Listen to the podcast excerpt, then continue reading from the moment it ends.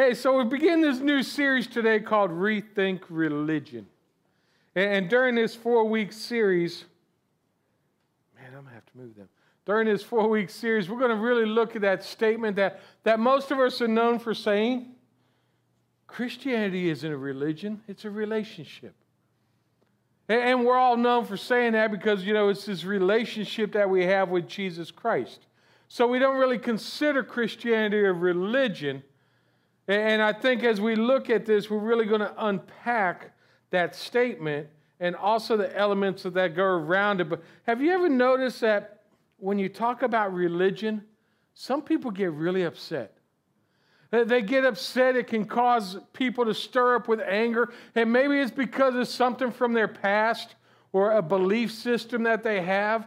But, but when you mention the word religion, it tends to get some people riled up. They, will maybe get confused and frustrated. And I think we need to ask the question when we say religion, what do we really mean? What do we refer to when we talk about religion or religions? And, and I think the best way is first we need to know what the definition is. So if you go to Webster's dictionary, it says religion is a personal set or institutionalized system of religious attitudes, beliefs, and practices. It also goes on to say the service and worship of God or the supernatural and finally, a cause, principle, or system of beliefs held to with passion and faith. So if we say Christianity is a relig- is, isn't a religion, it's a relationship, doesn't it kind of sound like a religion? Doesn't it kind of sound like it is a cause or a principle or a system of beliefs held with passion and faith, and, we hold on to it so tightly that, you know, maybe it is a religion and not just a relationship. And unfortunately, in today's world, when we say religion or even say we're a Christian, there seems to be some flack that comes back with it. There seems to be some, some people pointing or assuming. And unfortunately, you know, I think when, when we actually ask someone, we don't really ask someone, hey, what's your religion? Most of the time, we're going to ask people, hey, what church do you go to? What is your faith or your belief system? You see, we started looking at denominations instead of religions. Oh, you go to a Baptist church. Oh, you're one of those Lutherans. Oh, you're one of them, they're Catholics. Oh, you're Pentecostal, huh? I can sometimes get Baptist-costal, so I'm okay with that. but I think a lot of times we look at religion, we end up looking at denominations instead of what religion really is and we get so caught up on other things. And I wonder sometimes, could it be that we get so caught up on religion because we actually have a problem with it? We have a problem with the word. And maybe, maybe when we think of religion, we got a problem because when we think of a religion, we start thinking about ourselves. Because if you have a religion that has a me attitude in it, you're in the wrong religion. You're in the wrong relationship. You're in the wrong denomination. Whatever you want to call it, if it is about me and you're saying it's about me, it's about myself, and it's about I, you're looking in the wrong place. You're looking in the wrong place. And unfortunately, I think that's where a lot of people get that hung up, hang up because it's this whole me mentality when it comes to religion. Well, it's my relationship with Jesus. So it's about me and Jesus. And when we get that mentality of it's me or it's my, we start to put other people aside because then it becomes center focused on yourself. And you start, really don't even realize, but you start to push people away. You know, unfortunately, in today's world, it, it, this whole religion thing, there are more people, Americans now, claiming none as their affiliation with religion when they're asked. Up to 23% in the last couple years and continues to rise. Now, think about that. Someone asks you, What is your religion? None. None. None is on the rise in the United States as affiliation with religion. So, why do you think that is? Why do you think more people are now saying none than anything else? And, and I think it's interesting when we look at Christianity, you know, the attitude towards Christians. Oh, what, what are, oh, I'm a Christian. Oh, you're a hypocrite. Oh, you're a Christian. Oh, you're one of them people. You're one of them people who are trying to convert people all the time. 60% of adults say trying to convert someone to your religion is ex- sounds like extremist. Think about that. 52% that say praying out loud for a person you don't know is extreme. How many people in this room have ever prayed out loud for someone you don't know? We're all extremists. According to the culture today, we're all a bunch of extremists. And unfortunately, Christianity is getting that way. People perceive Christians as extremists. That's kind of crazy, isn't it? Because I think of an extremist, I think of not a Christian. You know, I, I, think about those people I had to deal with when I was over in Beirut. I knew what extremists were then. We're a far cry from extremists, but in today's culture, they consider us to be extremists. We need to understand we're outside the cultural mainstream. We're different. We look to pray for people. We don't really, I don't say convert people to Christianity.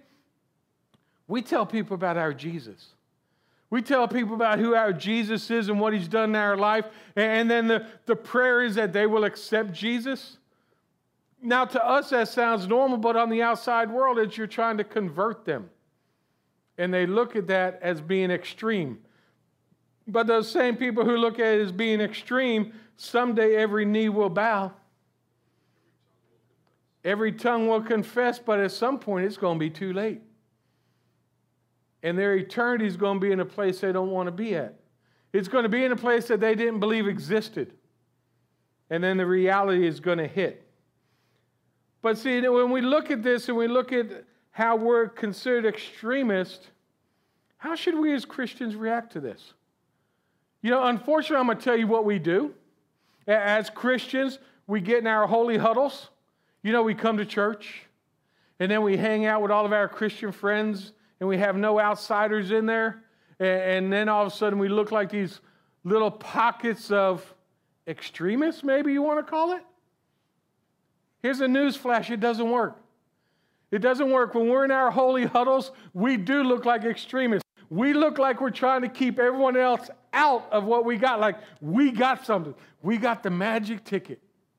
We got the golden ticket. Yeah, we're going to Willy Wonka's chocolate factory. We ain't got a golden ticket. Jesus died on a cross to provide us with a ticket, to provide everybody.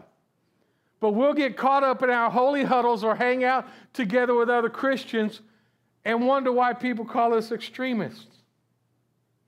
So I think as, as we take through this series, it's time for us to look at our religion. It's time to look at what we do, what we practice, how we do what we do, what we say we do. And I think it's time to rethink it. It's time to rethink who we are and what we are because ultimately religion is worthless unless it's accompanied by holy living as a result of a loving God. And I think we need to understand that there is a religion, there is a system of belief and practice which is pure in God's eyes, and that is believing His word and obeying it. Now, catch them last two words obeying it that's where a lot of us mess up. Even to believing because, you know, oh, well, I don't believe all of it because, you know, I don't agree with this part of God's word. We don't get to pick and choose what we believe. We either believe all of it or you believe none of it. And then we have to do what? We have to obey it. And in today's scripture, James is actually going to liken, liken our tendency to hear God's word uh, without actually obeying it, like looking in the mirror and forgetting what we look like. How many people looked in the mirror this morning and forgot what they look like already? I think we might want to forget what we look like in the mirror. And it kind of sounds ridiculous to put it that way, but you know what? That's what we're going to be digging into today. We're going to be digging into what that really looks like. So if you have your Bibles, we're going to be in James chapter 1, verses 16 through 27. If you don't have a Bible with you, There's one in the back of the pew, and as always, it will be up on the screen. So, with that being said, let's dig in. James 1, verses 16 through 27. Don't be deceived, my dear brothers and sisters. Every good and perfect gift is from above, coming down from the Father of lights, who does not change like shifting shadows. But his own, by his own choice, he gave us birth by the word of truth, so that we would be a kind of first fruits of his creatures. My dear brothers and sisters, understand this. Everyone should be quick to listen, slow to speak, and slow to anger, for human anger does not accomplish God's righteousness. Therefore, ridding yourselves of all moral filth and the evil that is so prevalent, humbly receive the implanted word which is able to save your souls. But be doers of the word and not hearers only, deceiving yourself. Because if anyone is a hearer of the word and not a doer, he is like someone looking at his own face in a mirror. For he looks at himself, goes away, and immediately forgets what kind of person he was. But the one who looks intently into the perfect law of freedom and perseveres in it, and is not forget a forgetful hearer, but a doer who works, this person will be blessed in what he does. If anyone thinks he is religious without controlling his tongue, his religion is useless and deceives himself. Pure and undefiled religion before God the Father is this to look after orphans and widows in their distress and to keep oneself unstained from the world. Heavenly Father, as we dig into your word today, Lord, I just ask that your name be glorified through it all. And Lord, that as we hear your truth, that we'll hear your words and that we will hear your voice. And make this prayer in Jesus' name, amen. So I think as we look at these attacks on Christianity, I think the first thing we need to recognize is this isn't new. The way the world perceives Christianity isn't new. Back in the beginning of Christianity, the beginning of the New Testament, they had issues. Because just like us today, we're outside the norm, we're outside the mainstream, we're countercultural in all that we do. The first Christians were the same way. They went against what society called for all the time. They, they, they went, they were preaching, they were known as the way, they were doing what they wanted to do. They had Saul chasing them down, wanting to persecute them because they were against what the system called for. And even today, we, we should be against the system because our system we should be looking to is that eternal system in Jesus. Think about the criticism, the persecution, everything those first believers went through. Things that they went through that we'd never have to worry about literally getting stoned on the street for their belief, getting put in jail for their belief system. Now, there are parts of the world today where that may happen if you go there and you preach Jesus, but here in the U.S., we don't really understand that. Yes, we may be persecuted people. Oh, you need to get away from me with your Christian attitude. Oh, you need to this, you need to that. But nothing compared to what the first Christians went through. But Lord, we will think we're getting persecuted in today's age. And if you really want to know what they went through, all you got to do is read the first 15 verses in James. The first 15, a couple of them say this, verse 2 through 4. Consider it great joy, my brothers and sisters, whenever you experience various trials, because you know that the testing of your faith produces endurance, and let endurance have its full effect so that you may be mature and complete, lacking nothing. Verse uh, 12 Blessed is one who endures trials, because when he has stood the test, he will receive the crown of life. In verse 13, no one undergoing a trial should say this from God. So apparently they were going through a lot. When, when here the Apostle James, the brother of Jesus, has to start talking to them early in the church life about being persecuted. Hey, guess what? It's going to be okay. That testing is good. It's going to help your growth. You're going to be better. It's going to work out for you. Them are great words of advice back in the time, but you know what? I think they're still great words of advice and wisdom for us today. That although in this world we may have troubles, we will get through it. We can continue to persevere. We can continue to go through. And I think here, religion, as James looks at it, it's more than specific practices that we do. It's more than coming together as a group at a certain time. It's, it's not only what we do or how we do it, it's so much more than that. He's really digging into it. And religion, I think, is knowing and relying on beliefs and practices that are eternal. What we do has eternal consequences. It's not for the here and now, it's not for today, gone tomorrow, it's for eternity. What we do, what we speak about, what we preach, what we believe has eternal results on everybody. On everything that we do, it's eternal. It's not just here. And I think our practices, although have changed, you think about with COVID, how many churches had never ever been online? And then COVID came. Everyone had to learn how to do church online. Now, talking metaverse. And if you've ever looked into a metaverse, you know how people got these 3D gaming things they put on now? And it's like you're right there inside the game.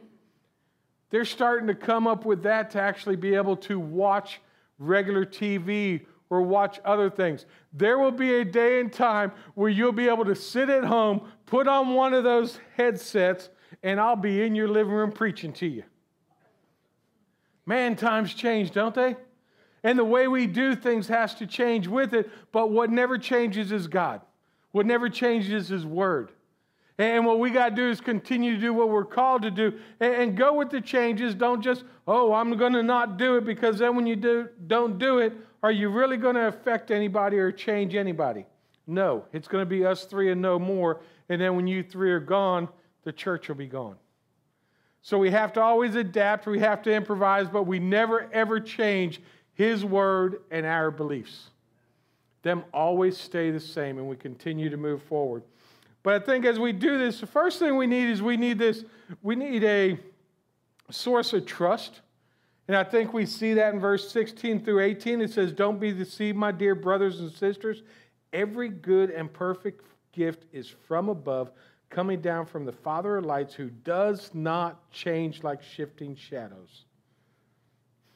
You see, I think we often find ourselves in battles or in conflicts because of our belief system.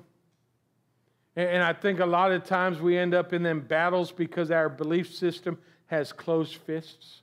We got these closed hands. It's our way. This is what you got to do. And we'll hold on so tightly to something that is irrelevant. And when we got them closed, closed fists in our closed hands, we're ready for a fight. And then unfortunately, we get into these battles and we find ourselves on the opposite sides of debates and everything that we do. And you want to see opposite sides of debates, just look at the news. And I would say instead of using CNN, Fox News, MSNBC, OAN, for anyone who don't know what OAN is, One American News, Facebook or Twitters, we need to find this different source of wisdom. We need to find a source of wisdom that's never changing and never will change. And Hebrews 13 8 says, Jesus Christ is the same yesterday, today, and forever. So our source of wisdom, our source of what we do needs to come from Jesus, needs to come from God, from His Word, and from His mouth. That's where our wisdom needs to come from. Not that, oh, hey, I saw it on Facebook, so it's got to be true. Because some of us get our news only on Facebook or only on Twitter. That's our news network. I personally don't watch the news. I try and avoid as much as possible. I hear about everything because Lord knows it's all over social media, so it's got to be true. And you get and you get both sides of the story, and everyone knows there's three sides to every story, right? Your side, their side, and the truth lies somewhere in the middle. But generally, what do we do? We take this side or that side. We never take the middle ground. Maybe we need to take that time and look into God's word and, and understand what the middle ground is and be a part of that middle ground in conversations, be a part of that middle ground in different things that we do. And instead of worrying about this side or that side, how about we just worry about his side and worry about him and what he calls us to do? And I think as we look at this, and it can be a constant guide for us. His word can become a constant guide, verses 19 through 25. You know, be doers of the word, not just hearers of the word. I think it's really interesting the way James puts this. Look in a mirror and forget what you look like. And I think what we need to do and what James is saying here is it's this spiritual mirror. And I think if we think of it this way, you'll really understand it more. But how many of you go and you look in the mirror and you know exactly in the morning, and I'm not picking on anyone, but you look in that mirror and, man, I got another gray. Man, I got some crow's feet over here. I need to put some concealer on this. I just, my, oh man, I got this spot on my face that wasn't there. We know every intricate detail of our entire face, our body, whatever it is, and we look in that mirror, and James is saying, It's like you walked away and forgot. We ain't gonna forget what we look like. Every single morning, we already have an idea. And for some of us, you already know I need to do this concealer, I need to put this on, I need to do, you know, and you already know, and then you get there and all of a sudden, oh, I got another gray hair. What's this spot? It wasn't there yesterday. What's this on my arm? Oh no, is this skin cancer? Is this this? We know, we can tell when something is different about us generally that quick. You take a walk and have a hard time breathing, all of a sudden you realize something's wrong. But how about our spiritual side when we look at our spiritual self in the mirror? Do we know, really see who we are and know who we are in Jesus? I think we need to consider that as, as we take that time and, and we look in that spiritual mirror. What do we see? Are we doing what God's word called us to do? Or are we just going through the motions? Can we actually go in there and remember what our spiritual side looks like? Can we remember that grace, that love, that peace that He provides us throughout the day? Or are we going to get too caught up on what we see in ourselves? Maybe the gray hair, maybe the wrinkle, maybe fear, maybe judgment, maybe being a hypocrite. We see all these other things inside of us instead of what God's word calls us to see. We're children of a king. We're the child of a king. We are royalty. We have been adopted into a royal family by His grace and by His love. And how many times do we forget that? And we need to see that when we look in that spiritual mirror every day. And James is saying we forget what we look like. You know why we forget what we look like? Because we go back out into the world. Then we get in the world, and the world tells us we're nothing. The world tells us we're extremists, we're hypocrites, we're this, and we start wearing them words on us, and that's what we see when we look in our spiritual mirror.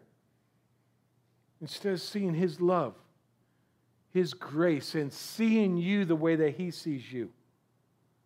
I think it's time that we need to clean out of our heads and our hearts, and we need to make room for what God calls us and for God's word and, and for God to live inside of us.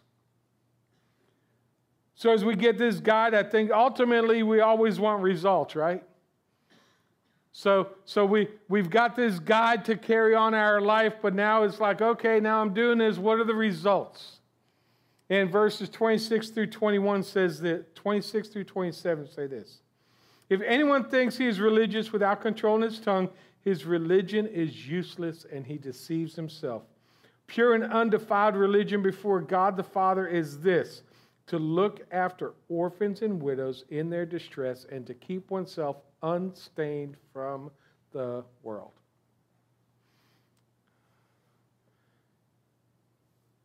We're not in a passive faith. We're not supposed to be passive. We're not supposed to sit back and wait. It's not about during rituals. It's not about, you know, we practice true. What we do is right, what other people do is wrong. It's about eternity.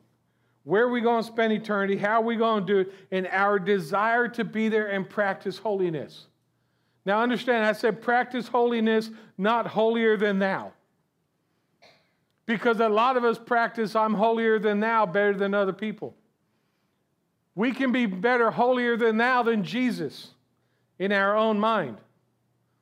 We're to practice holiness, not be holier than thou, because none of us are holier than anybody else. And our holiness comes through Jesus, and our holiness comes through His Word and doing what it says. That's what we should strive to do each day. We should strive to be holy because He is holy. We should strive to be holy by serving others. We should strive to be holy by spending time in His Word. We should strive to be holy by obeying what His Word says. Looking at that spiritual mirror and remembering who we are and what He called us to do. Instead of turning around and totally forgetting, okay, I'm off to my world. Kind of sounds like 1 John 2, verses 3 through 6 say this. This is how we know that we know him. If we keep his commands, the one who says, I have come to know him and yet doesn't keep his commands is a liar, and the trust is not in the truth is not in him. But whoever keeps this his word, truly in him, the love of God is made complete. This is how we know that we are in him. The one who says he remains in him should walk just as he walked. In John 14, 15, if you love me, you will keep my commands. So if we're going to make an impact in the world around us, we need to rethink our religion. We need to rethink what we're doing, rethink how we live our life, and not just the practices and the beliefs. It's more than that. It's about how we live out our religion in the world around us. How do we live out being a Christian each and every day. And not being just a Christian like the rest of the world, but, but being a Christian that does what God's word calls us to do. I think we as Christians emphasize the way Christians are unique because of the fact that it's a relationship with God through our faith and belief in Jesus. That's what we base our religion off of. So it's all because of God. It's all because of His grace because of his love, because of his mercy, that we're allowed to have that relationship. It's that love relationship of God through Jesus that we live. But think about this that means our life should be the fruit. Because if Jesus is the root of our belief system and the root of our life, that's who we get our nutrients from. That's how we, we're able to grow stronger and continue to flourish then we should produce fruit for Him. We should be fruitful in all that we do because we are His first fruits. So if we're His first fruits and we're continuing to move on, then that means we've got to do something different. And think about it this way that means we need to be obedient to His word, needs to be able to know what His word says and do what His word says. So I guess another way of putting it is like this if you have an obedience problem, you really have a relationship problem. Think about that. If you have an obedience problem, then you actually have a relationship problem. Because if you can't be obedient to what God's word calls you to do, how is your relationship with Jesus really working? Is it really a relationship that's going back and forth, or is it a relationship that is you centered?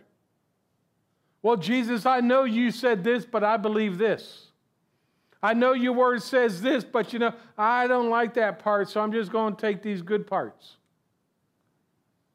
What we do and how we act and how we are shows who we really trust. Twice in this passage, James warns us in self uh, deception. Thinking of ourselves as religious, but not actually living what God calls us to do. James actually tells us clearly there's two tests to knowing if your religious activity is worthless or valuable. First one is this what comes out of your mouth? What comes out of your mouth? Not just while you're in church. What comes out of your mouth? And the second is our care for others who can't give us anything in return. or as Jesus called them, the least of us. What is your religion? How pure is your religion? Think about it. Who needs some water? I'm kind of thirsty today. Anyone want some water? I got water. They look good, right? It looks good? Well, you know, the only way you can really tell if water is really good is to do a pH test on it, right? Because it may look refreshing, it looks like it's really good, but that's only from the outside. What's it really look like on the inside? So as I got two cups of two things of water up here, they both look really good, right? They both look refreshing. But then you put your little test strip in it. And if you look, one stayed the same, the other did not. Although they appear to be the same on the outside, one is bitter on the inside. One is a pure religion, one is not. And unfortunately, in today's world, too many people in the world think we're this Christian. They think we're this one that the pH level is incorrect on because we're bitter on the inside. We, we play Christian when we come to church, but our friends and family know so much different. As I mentioned last week in the end of our family vacation, many of our own children lost their religion because they saw how what our religion did to us. Because we didn't take it serious. We didn't attend church. We didn't do what God's word told us to do. We were this Christian right here as a parent. And now our kids have walked away from the faith. How many people out there today are claiming none as a religious affiliation because they've ran into this Christian right here instead of this one? So, of course, you got to ask that question Is your religion pure? Do you have a pure religion? It is the same way our mouths speak in church, do they speak the same outside of church? Do we see the same you here that your family and friends see out there? Do they see you here as perfectly balanced? Or do they see you, man, I look good from the outside, but inside I'm nothing but clear vinegar? I'm nothing but vinegar water. I'm nasty.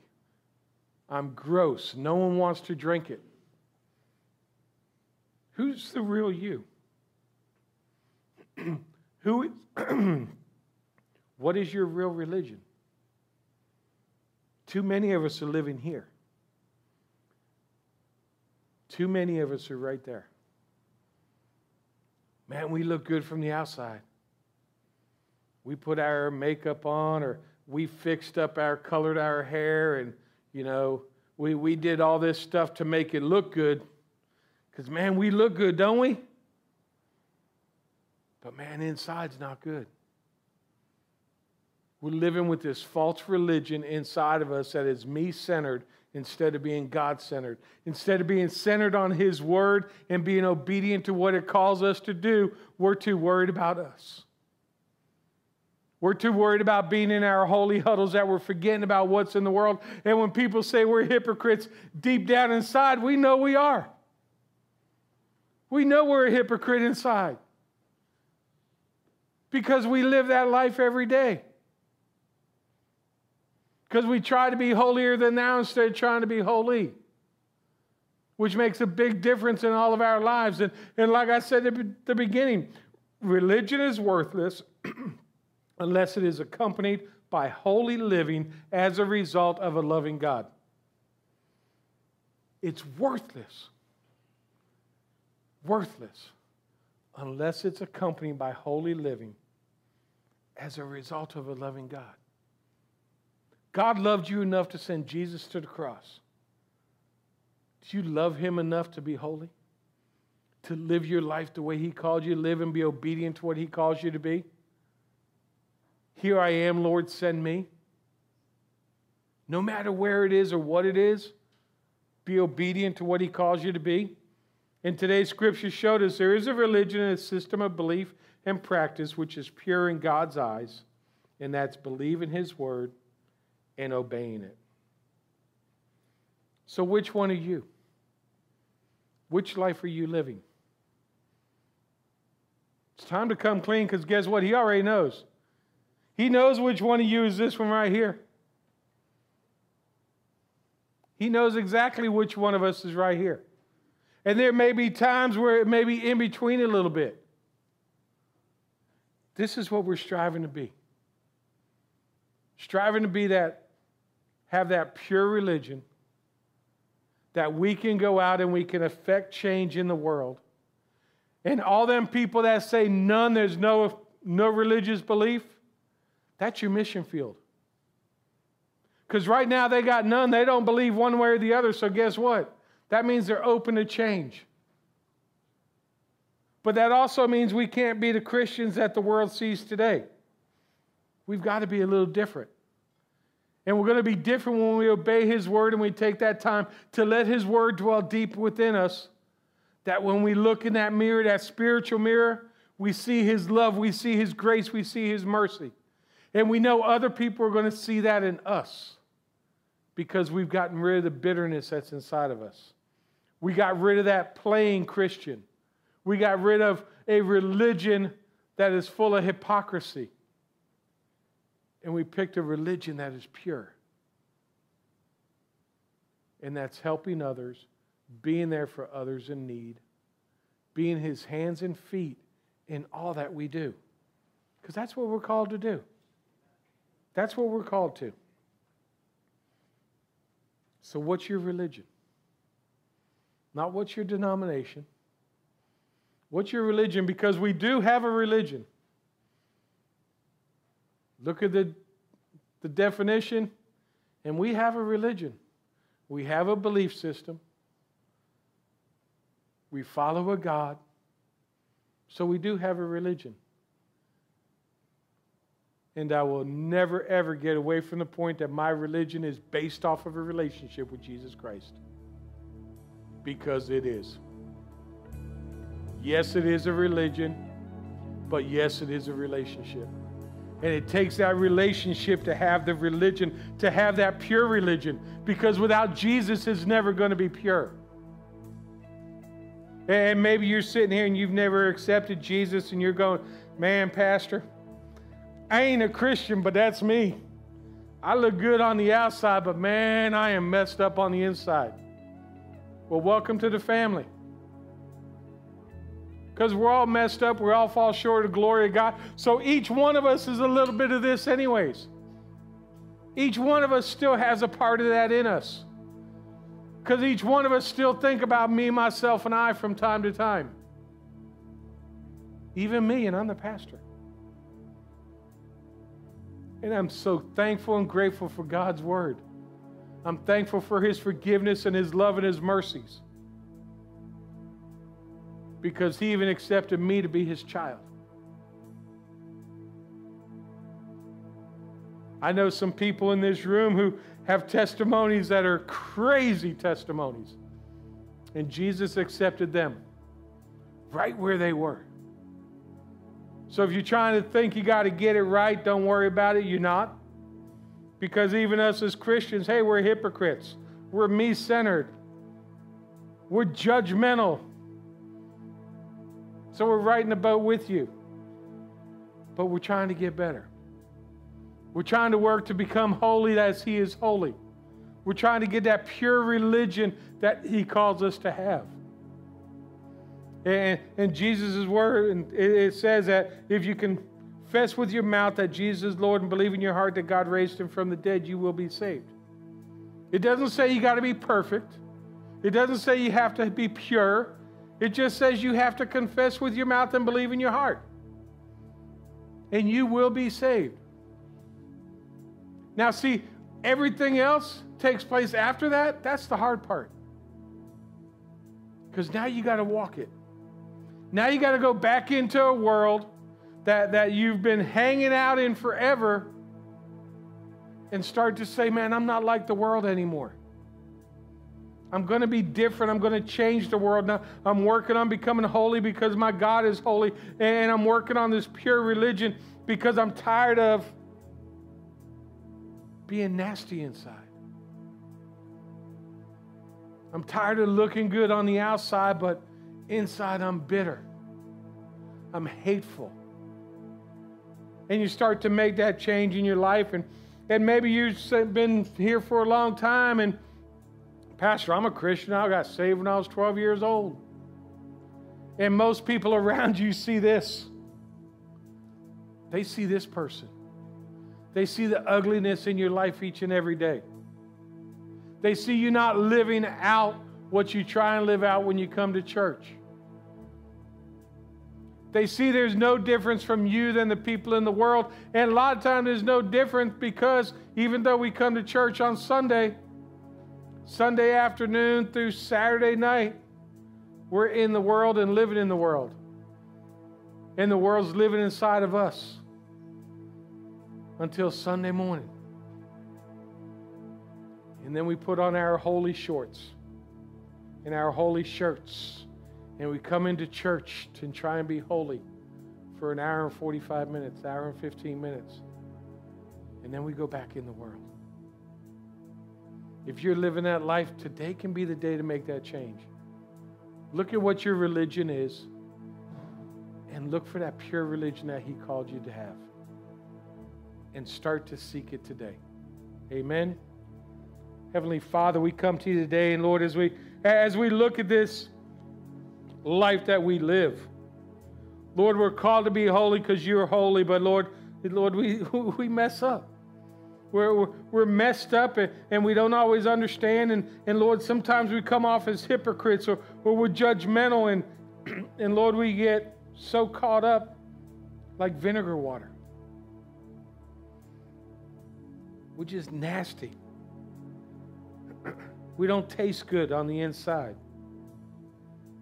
We look appealing, Lord. People think, you know, from the outside, and, and then we say we're Christian, and, and because we're not living that Christian life, we're put in the same package as all the other Christians in the world. All those who really aren't Christian, Lord, those people who are playing religion. Lord, help us to be who you call us to be. Lord, as we are followers of you, that we will actually do what your word calls us to do. Lord, that we'll actually spend time in your word each and every day. And Lord, that when we look in that spiritual mirror, we will see who you see, not who the world sees. And Lord, that we won't forget who we are when we step away from that mirror. And that we will seek you through it all. And we will obey your call for our life.